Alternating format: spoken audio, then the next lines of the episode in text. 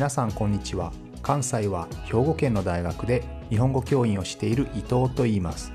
このプログラムでは日本語を学習中の皆さんに毎週1つか2つニュースを選んでその中に出てくる言葉や日本の文化社会歴史に関わることをお話しします。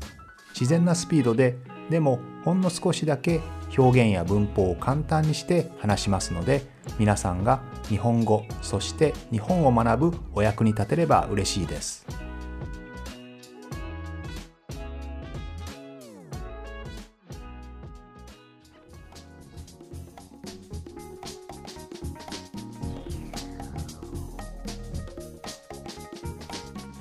先日作家で天台宗の僧侶である瀬戸内寂聴さんが亡くなりました、えー、天台宗というのは仏教ですね。仏教の宗派の一つですけれども、えー、彼女は、まあ、天台宗の僧侶で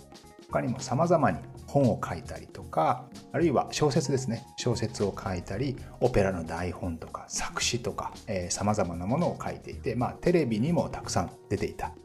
で、えー、文化勲章も、えー、もらっているんですね、文化勲章というのは日本の文化の発達に、大きな功績を残した人から選ばれて贈られるものなんですけれども、これももらっているということで、この方がですね、11月の3日にお亡くなりになったんですけど、今日はその天台宗の僧侶であったということからちょっと仏教について特に天台宗を含むですね、平安仏教について少しお話をしたいと思います。皆さんも知っている人は多いかなと思いますけれど、ま、日本の古来の宗教昔からの宗教というのは神道と呼ばれているんですね。神道というのは、この番組でも何回も取り上げましたけれども、まあ、水とか山とか川とか滝とか様々なものに何か霊的なもの神的なもの神様のようなものですね何か崇高なものが宿っている、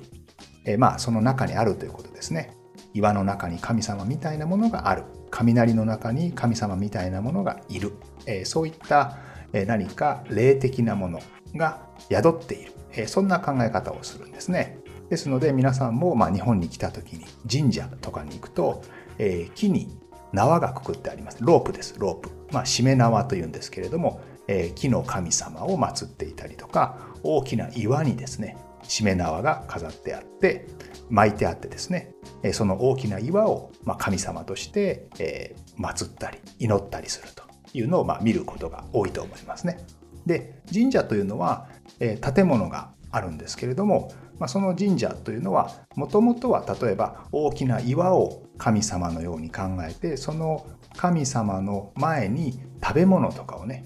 えー、捧げるんですね。その食べ物とかが濡れないように屋根を作ったり、まあ、小さな屋根ですね。祠と言いますけれども小さな建物を作ってその中に食べ物を入れたりお水を入れたりして、まあ、神様に食べてもらおうというね、えー、そういうことをしていたんですけれども、まあ、それがどんどんどんどん大きくなっていて、えー、最終的には神社になるわけなんですけどまあこんな風にですね身近にあるものに何か神様的なものを感じて、まあ、信じていくというのが神道というんですよね。その神道の神様つまりさまざまなものに神様みたいなものが宿っている。川の神様山の神様海の神様雷の神様風の神様さまざまな神様がいるわけですがその神様をまとめる、まあ、ある種のトップみたいなものですね。一番トップに太陽の神様がいる。その太陽の神様の子孫が、えー、今の天皇ですよ。まあこういった歴史書というのを作ったんですね。ですので、えー、まあ、日本という国は神道の神様その神様をまとめ上げる太陽の神様アマテラス大神と言いますけれどこの神様をま中心に国がまとまっている。その神様の子孫というのが天皇ですよ。という、まあ、そういう考え方だったわけですね。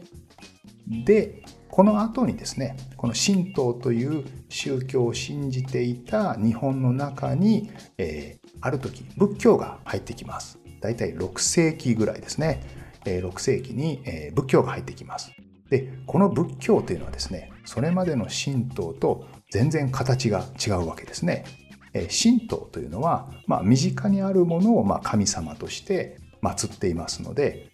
例えばえ仏教のようにこのように生きなさいとかですねこのように人間は行動するべきだみたいなそういう教えみたいなものは全くないんですよね。あるいは姿形もありません。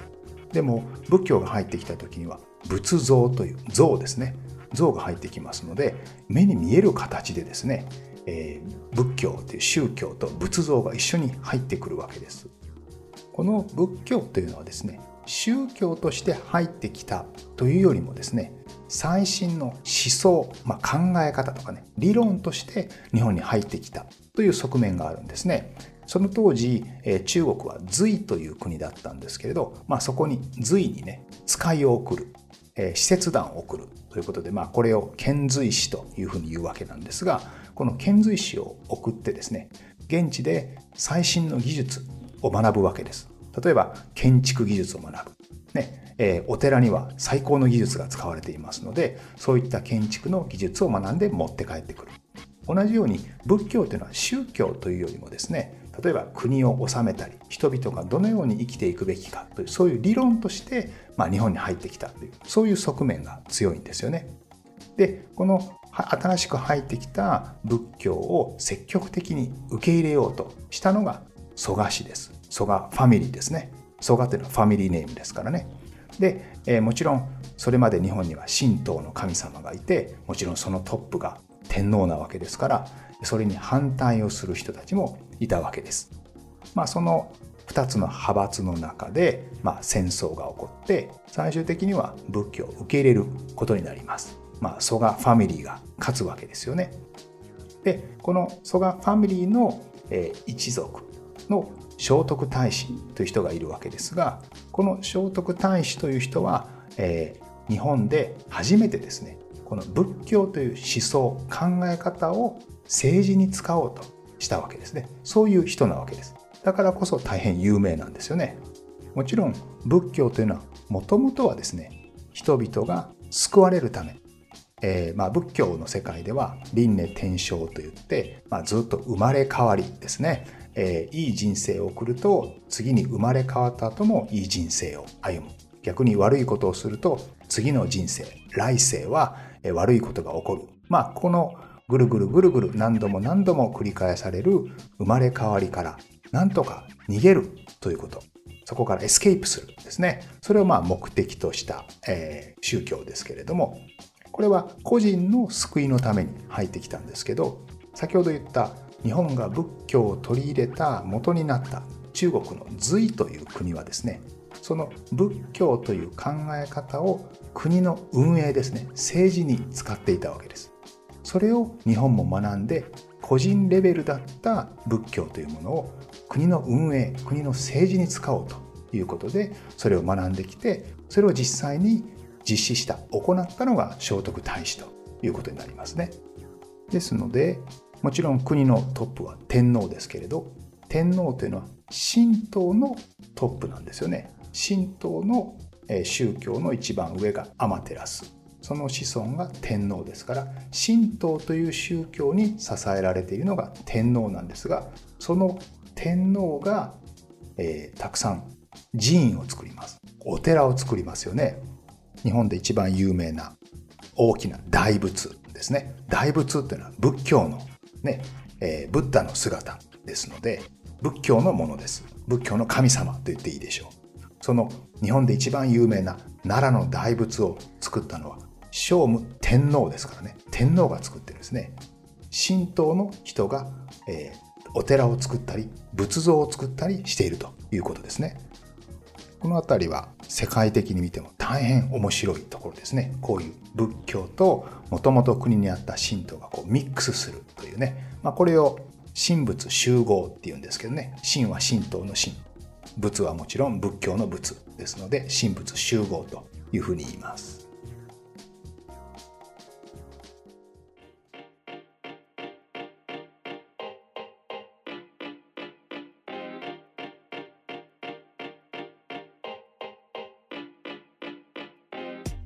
さてこうして日本の中に仏教が取り入れられてくるわけなんですけれども、まあ、政治の中に仏教が取り入れられるということは当然、まあ、政治と結びつくとですねお金や権力とも結びつくことになるわけです。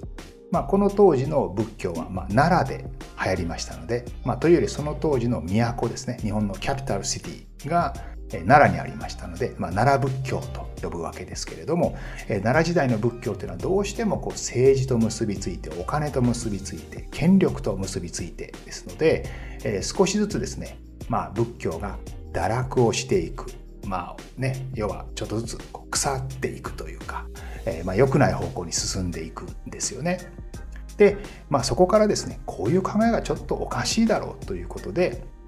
え、どんどん都もそれから仏教もどんどん北へ北へと上がっていこうとします。まあ汚れてしまったのでその場所を嫌ってどんどん別の場所へ移動しよう移動しようもっとピュアな政治をしたいもっとピュアな仏教を作りたいということでどちらも北へ北へと上がっていくんですよね。でそれが今日ちょっとお話をした、えー、天台宗、まあ、その宗教もそのどんどんよりピュアなものを求めたものの一つですね。これが平安仏教と呼ばれる大きな流れになっていきます。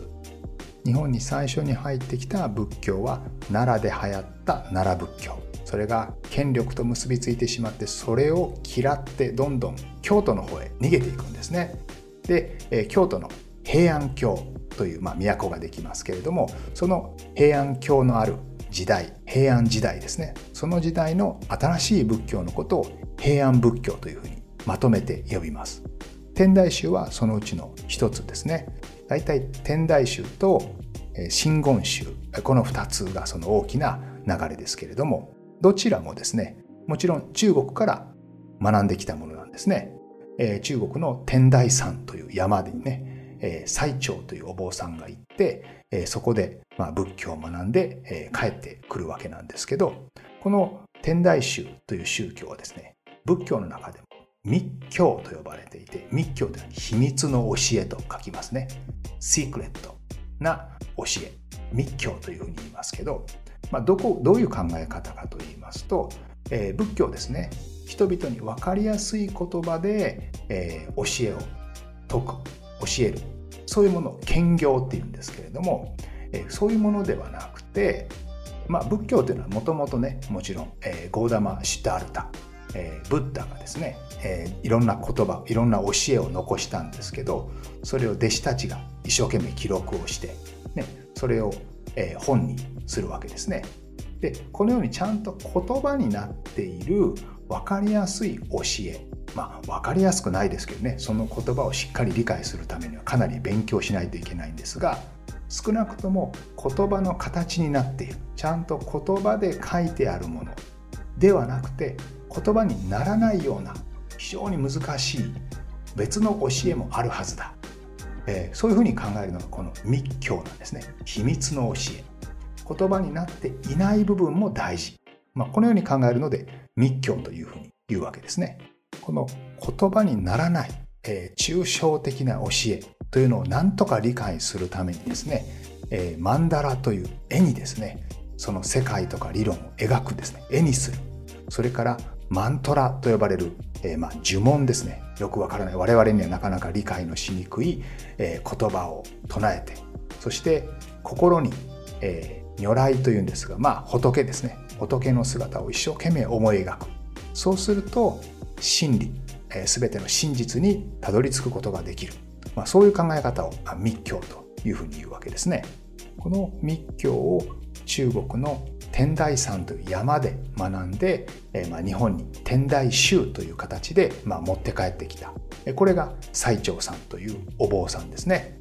この最澄さんは比叡山という、えー、京都の山奥にですね、えー、まあ、お寺を作って、まあ、そこで弟子たちと一緒にずっと修行をしてそしてその天台宗をもっともっと進化させてというそういうことをするんですねたくさんの人々が集まってきてそこで仏教の勉強をするで、この、まあ、最澄さんは様々な新しい仏教に改革、革命を起こしたわけですけれども、そのうちの一つがですね、えまあ、戒律。まあ、戒律っていうのはあのルールですね。えっと、どの宗教にもあると思います。まあ、えー、モーセの10回とか有名ですよね。10個のルールですね。もありますけど、え仏教はですね、その当時250の戒律っていうのがありました。これはあの生活のルールですね。例えば男女2人で、えー、一つの部屋にいてはならないとか何々を食べてはいけないとかですねこういうのを戒律というふうに言いますでこの戒律ルールをきっちり守って生活していきますよということを偉いお坊さんたちの前で誓うんですね約束をするこのお釈迦さんが決めたブッダが決めたルールを一生守っていきますよというそういう戒律を守っていきますよということをきっちり誓ってお坊さんになっていくんですけれどもこの最澄という人はですねそんな細かいルール250もいらないよと言ったわけですね。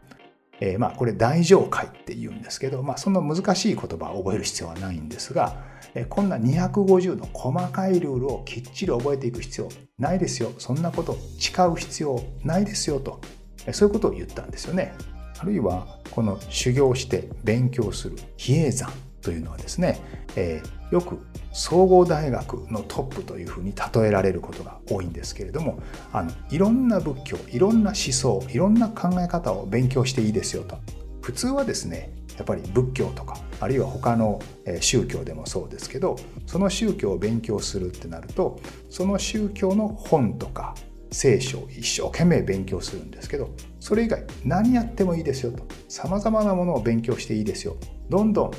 仏教を新しく、えー、レボリューション起こしていきましょうというね、えそういう革命的な革新的なことも行ったんですよね。ですのでこの比叡山の延暦寺というお寺ですけれどもここにはたくさんの、まあ、勉強熱心なお坊さんが集まってきてその後ですねこの天台宗は平安仏教の、一大、えー、宗派なんですけどその後鎌倉時代に入っていってどんどん武士の時代になっていくんですけど武士の時代になるとまた新しい仏教がどんどん起こってきますこれを鎌倉新仏教というふうに言いますけれどもこの鎌倉新仏教の元になったいろんな人が、えー、このえー、比叡山で勉強しますのでこの勉強を生かして新しい仏教の宗派をどんどん、えー、作っていくんですね。この新しい仏教の一つの特徴は非常に簡単であるということです。えー、一つの行動を選んで例えば毎日毎日いつも念仏を唱える。でそれだけを毎日毎日ただひたすら繰り返せば救われますよ例えばこんな感じですね。難しい勉強をしなくていいですよという形です。で、これはやっぱりですね、先ほど言いましたように、最澄さんが250ものたくさんの細かい戒律、細かいルールなんて覚えなくていいよと、誓わなくていいよと言いましたよね。こうやって仏教に革命を起こしたんですけれど、こういう革命の起こし方が、その弟子たち、比叡山で勉強した新しい仏教を作りたいという人たちに伝わってですねその後の鎌倉新仏教の新しい仏教っていうのは基本的には簡単な方向に行くんですね。よりシンプルな方向に行きます。もちろんこれは比叡山だけの影響ではなくてその鎌倉時代になると、まあ、武士の世の中ですから武士の世の中ってことは力の世の中ですね。戦争の世の中ですから人々がずっと不安なんですね。いつ死ぬかわからない。いつ自分の村が焼けてしまうかわからない。で、私たちも救ってほしい。私たちも救われたいと思う人がたくさん出てくるわけですよね。でも人々はそんなに時間とお金に余裕がありませんから毎日毎日修行をしたい。毎日毎日勉強する時間はないわけです。そういう中でも何とか自分は救われたい。そういうディマンドがあるわけですよ。ニーズがあるわけですね。そのニーズに応えて新しくよりシンプルで簡単な宗教というのがどんどん世の中に広がっていくことになります。まあ、こういうものの元になったのが、まあ、天台宗と思ってもらったらいいかなと思います。このプログラムでは日本語を学習中の皆さんに毎週ニュースを選んでその中に出てくる言葉や日本の文化社会歴史に関わることをお話しします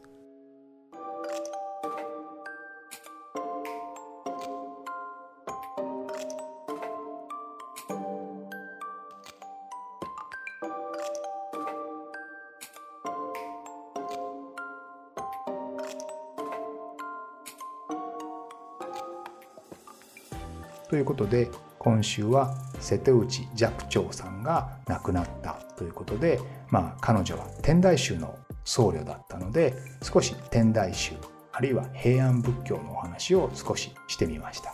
なかなか面白いですよね。平安仏教というのは密教ですので、えー、勉強して勉強してその秘密の教えを、えー、勉強したい。より難しいことより難解なことを勉強するための宗教だったのに最終的にはよりシンプルな方向に向かっていくというねまあ人間のいろんな考え方というのはぐるぐるぐるぐる一周したりあるいは左に向いたら右に向くというようなですね、まあ、振り子のように動いたりするので、まあ、そういったことかもしれませんね。まあ、人々の考えというのは振り子のようなものかつその時代時代のディマンドニーズに合わせてま変わっていくということでしょうね。というわけで今週は、えー、仏教のお話を少ししてみました。また来週も聞いてくれると嬉しいです。